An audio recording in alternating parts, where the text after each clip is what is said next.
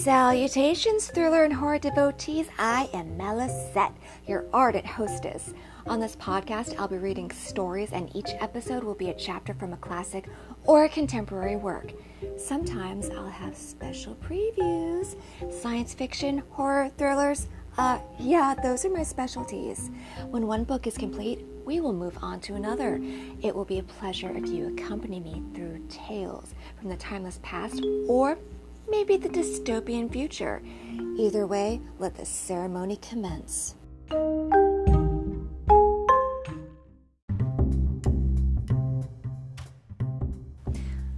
Mama's home, y'all. Welcome back to A Frightful Fret with Melysette. How did you all enjoy the special reading with Oroku Saki, also known as the Shredder? I think that that was some pretty excellent stuff, and I was marking out pretty hard, but the Shredder is an intellectual and he brought his A game. That is 100%.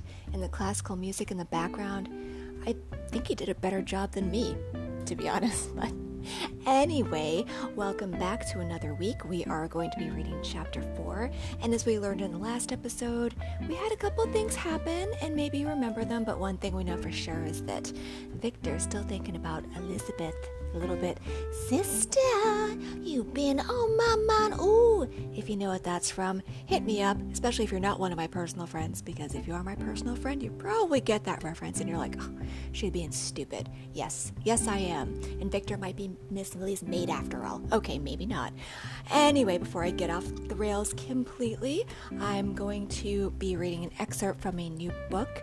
This is from author D.L. Holmes, who is out of Louisiana. And my dog just walked in for a special guest appearance. I'm not sure if we'll be hearing from him or not. He does like to stay silent, but he is one of our special producers with this podcast.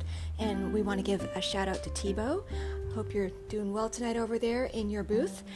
So, D.L. Holmes is a poet and he's written some other material, and I have to say, it is just a very talented individual. And if you have the opportunity to look up this author, um, he is on all the social medias. And I will be reading a quick excerpt of his, um, one of his features here before I get started with the chapter. So give me just a moment. If you like some of the naughty stuff, D.L. Holmes is your person.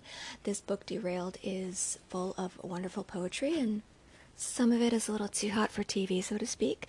The excerpt I'm going to be reading is a poem that was written by D.L. called Air, and I hope you enjoy it as much as I did. From Derailed, available on Amazon.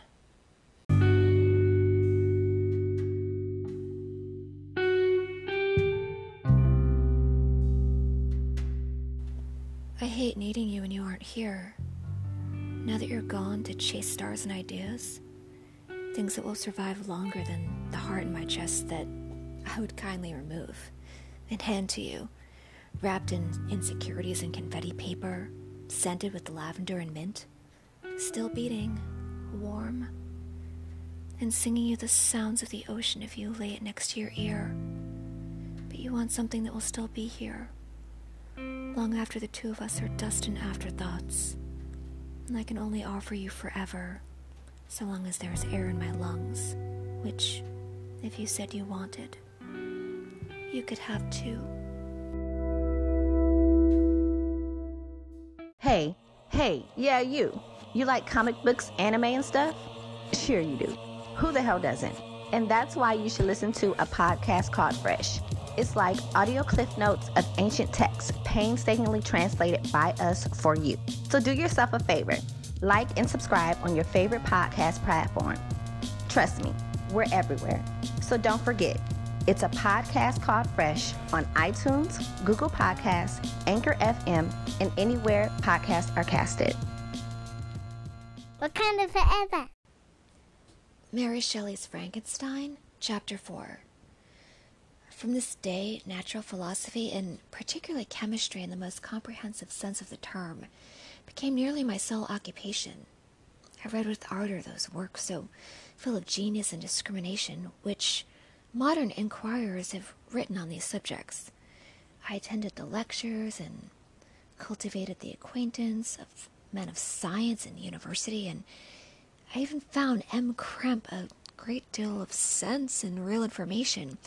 Combined in that is true with repulsive physiognomy and manners, but not on the account the less valuable. In M. Waldman, I found a true friend. His gentleness was never tinged by the dogmatism, and his instructions were given with an air of frankness and good nature that banished every idea of pedantry. In a thousand ways, he smoothed for me the path of knowledge and made the most abstruse inquiries clear and factile to my apprehension. My application was as fluctuating and uncertain. It gained strength as I proceeded and soon became so ardent and eager that the stars often disappeared in the light of the morning, whilst I was yet engaged in my laboratory. As I applied so closely, it may be easily conceived that my progress was rapid. My ardor was indeed the astonishment of the students, and my proficiency that of the masters. Professor Krempe often asked me with a sly smile how Cornelius Agrippa went on, whilst M. Waldman expressed the most heartfelt exultation in my progress. Two years passed in this manner, during which I paid no visit to Geneva, but was engaged heart and soul in the pursuit of some discoveries which I hope to make. None but those who have experienced them can conceive the enticements of science. In other studies, you go as far as others have gone before you, and there's nothing more to know. But in a scientific pursuit, there is continual food for discovery and wonder. A mind of moderate capacity, which closely pursued one study must infallibly arrive at a great proficiency in that study, and I, who continually sought the attainment of one object of pursuit and was solely wrapped up in this, improved so rapidly that at the end of two years I made some discoveries in the improvement of some chemical instruments which procured me great esteem and admiration at the university. When I had arrived at this point, and had become as well acquainted with the theory and practice of natural philosophy and depended on the lessons of any of the professors at Ingolstadt, my residence there began no longer conducive to my improvements. I thought of returning to my friends and my native town when an incident happened and protracted my stay. One of the phenomena which had particularly attracted my attention was the structure of the human frame and, indeed, any animal endued with life. Once I often asked myself, did the principle of life proceed? It was a bold question, and one which has ever been considered as a mystery.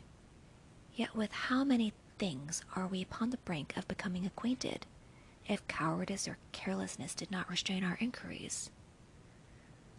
I revolved these circumstances in my mind and determined thenceforth to apply myself more particularly to those branches of natural philosophy which related to physiology. Unless I had been animated by an almost supernatural enthusiasm, my application to this study would have been irksome and almost intolerable. To examine the causes of life, we must first have recourse to death. I became acquainted with the science of anatomy, but this was not sufficient. I must also observe the natural decay and corruption of the human body. In my education, my father had taken the greatest precautions that my mind should be impressed with no supernatural horrors. I do not ever remember to have trembled at the tale of superstition or to have feared the apparition of a spirit. Darkness had no effect on my fancy. In a churchyard was to me merely the receptacle of bodies deprived of life, which, for being the seat of beauty and strength, had become food for the worm. Now, as I led to examine the cause and progress of this decay, and forced to spend days and nights in vaults and charnel houses, my attention was fixed upon every object of the most insupportable to the delicacy of the human feelings. I saw how the fine form of man was degraded and wasted. I beheld the corruption of death succeed to the blooming cheek of life. I saw how the worm inherited the wonders of the eye and brain. I paused examining and analyzing all the minutiae and causation as exemplified in the change from life to death and death to life until in the midst of darkness a sudden light stroke broke in upon me.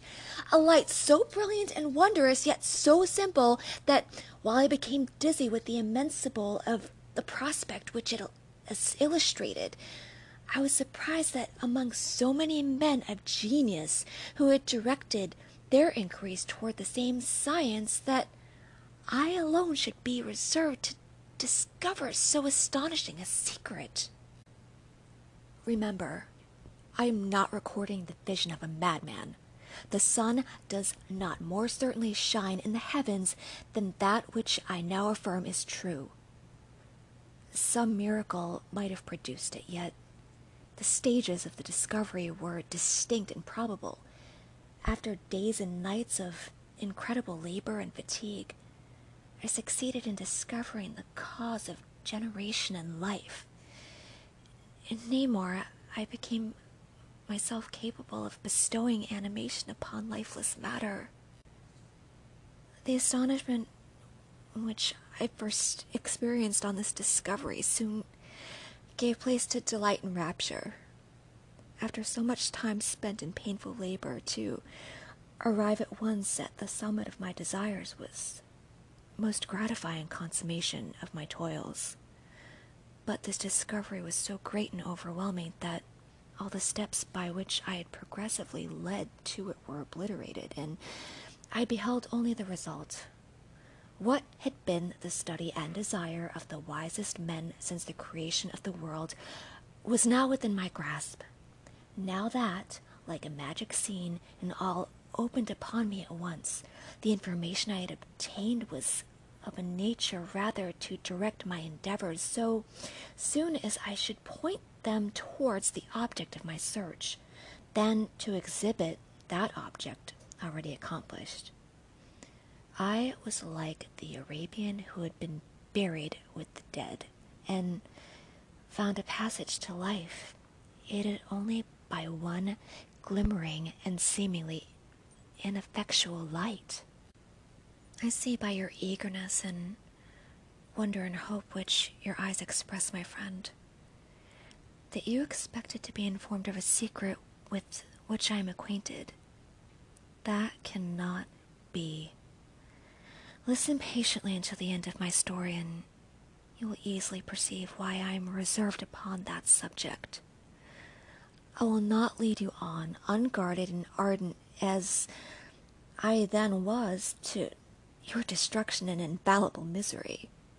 Learn from me, if not by my precepts, at least by my example, how dangerous this acquirement of knowledge, and how much happier that man who believes his native town to be the world then he who aspires to become greater than his nature will allow. When I found so astonishing a power placed within my hands, I hesitated a long time concerning the manner in which I should employ it.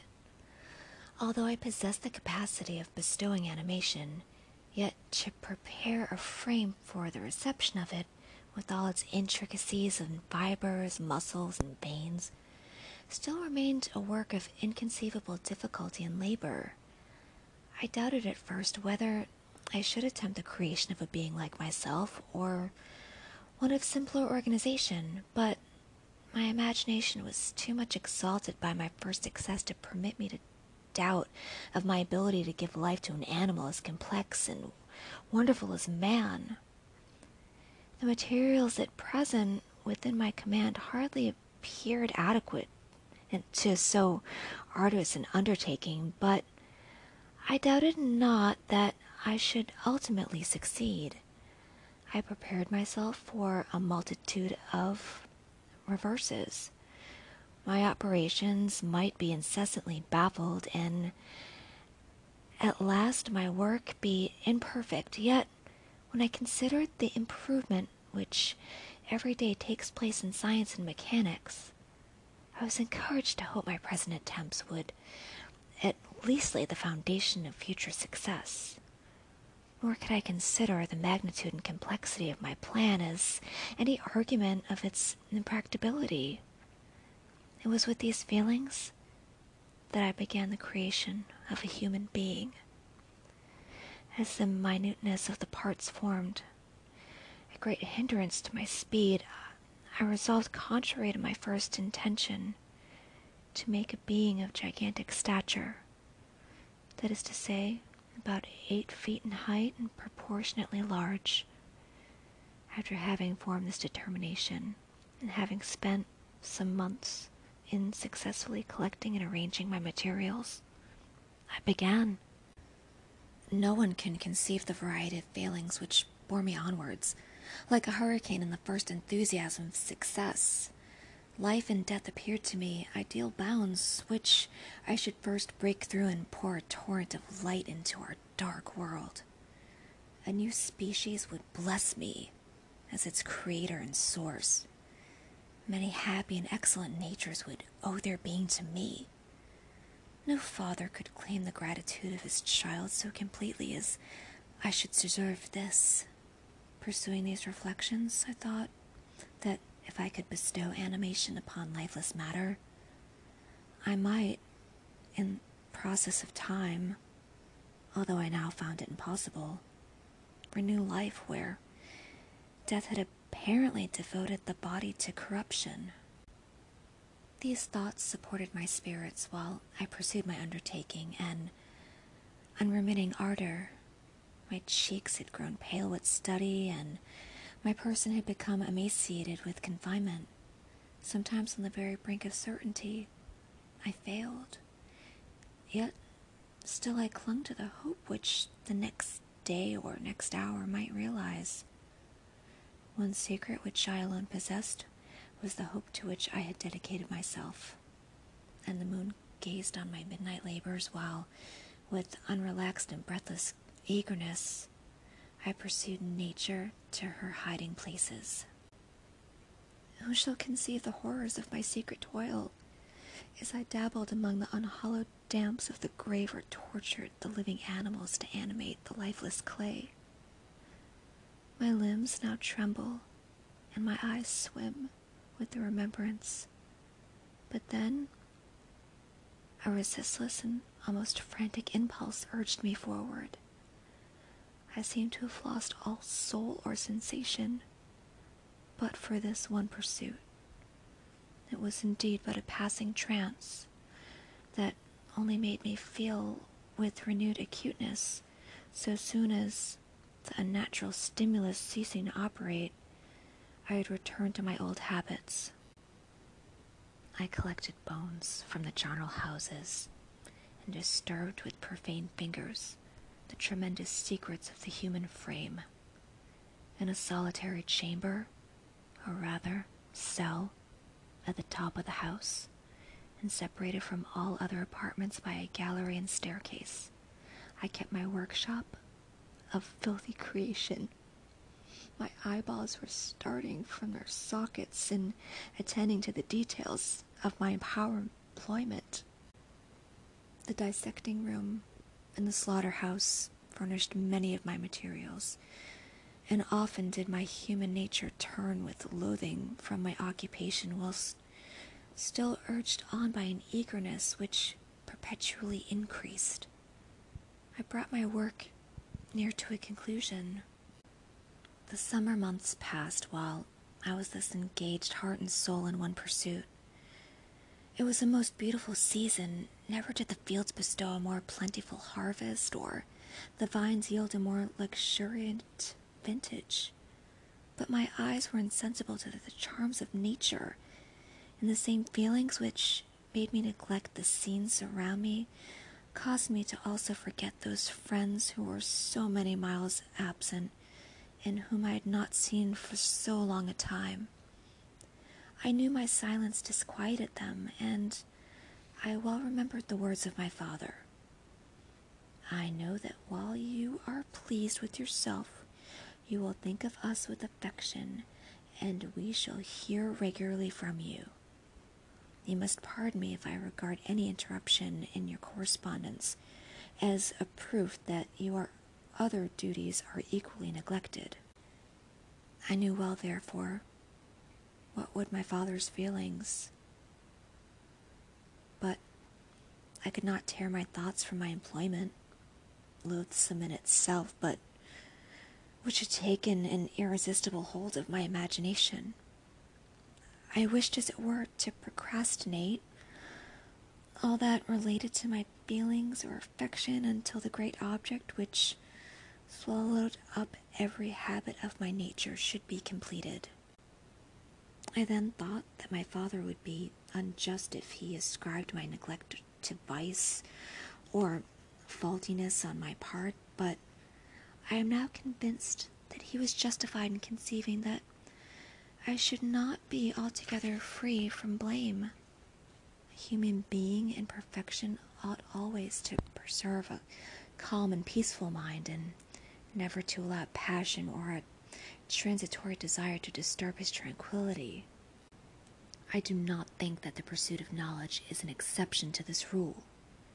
If the study to which you apply yourself has a tendency to weaken your affections and to destroy your taste for those simple pleasures in which no alloy can possibly mix, then that study is certainly unlawful, that is to say, not befitting the human mind. If this rule were always observed, if no man allowed any pursuit whatsoever to interfere with the tranquillity of his domestic affections, Greece had not been enslaved, Caesar have spared his country, America would have been discovered more gradually, and the empires of Mexico and Peru had not been destroyed. But I forget I'm moralizing in the most interesting part of my tale. And your looks remind me to proceed. My father made no reproach in his letters, and only took notice of my silence by inquiring into my occupations more particularly than before. Winter, spring, and summer passed away during my labors, but I did not watch the blossom or the expanding leaves, sights which before always yielded me supreme delight. So deeply was I engrossed in my occupation. The leaves of the year had withered before my work drew to a close, and now every day showed me more plainly how well I had succeeded.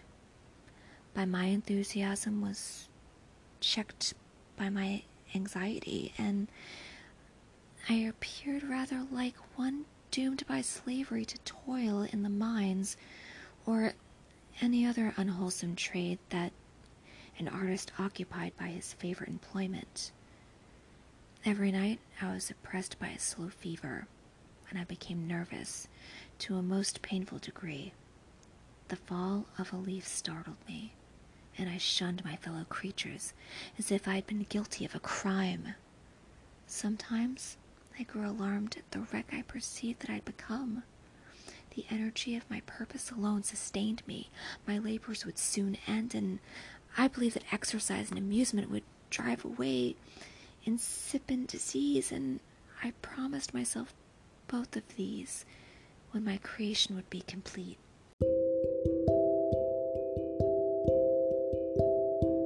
In just seven days, Victor will make you a man. Dig it if you can. Wow. Victor. Victor's kind of morbid, guys, right? He's building a man from scratch and he's digging up all this stuff and getting pieces from slaughterhouses and it's kind of gross, but this is what's going on. What we see as he continues this project is his descent into madness, and he's becoming obsessed with this invention that he's working on, and he's shunned everything else. And you know what? It's actually a really good message for all of us because we often get so intertwined in things within our lives and we focus on that one thing and we become obsessed. And in the meantime, we ignore all the beautiful things around us. like my producer Kit Kat, who's laying on bed when she should be working the soundboard for me. Thanks a lot. I have to do everything around here, but no good deed goes unpunished. Am I right? Anyway, I hope you enjoyed this episode, and we will be back next time with chapter 5 and I hope that you enjoyed it. Thank you so much for being a part of this and I look forward to reading to you next time. Auf Wiedersehen.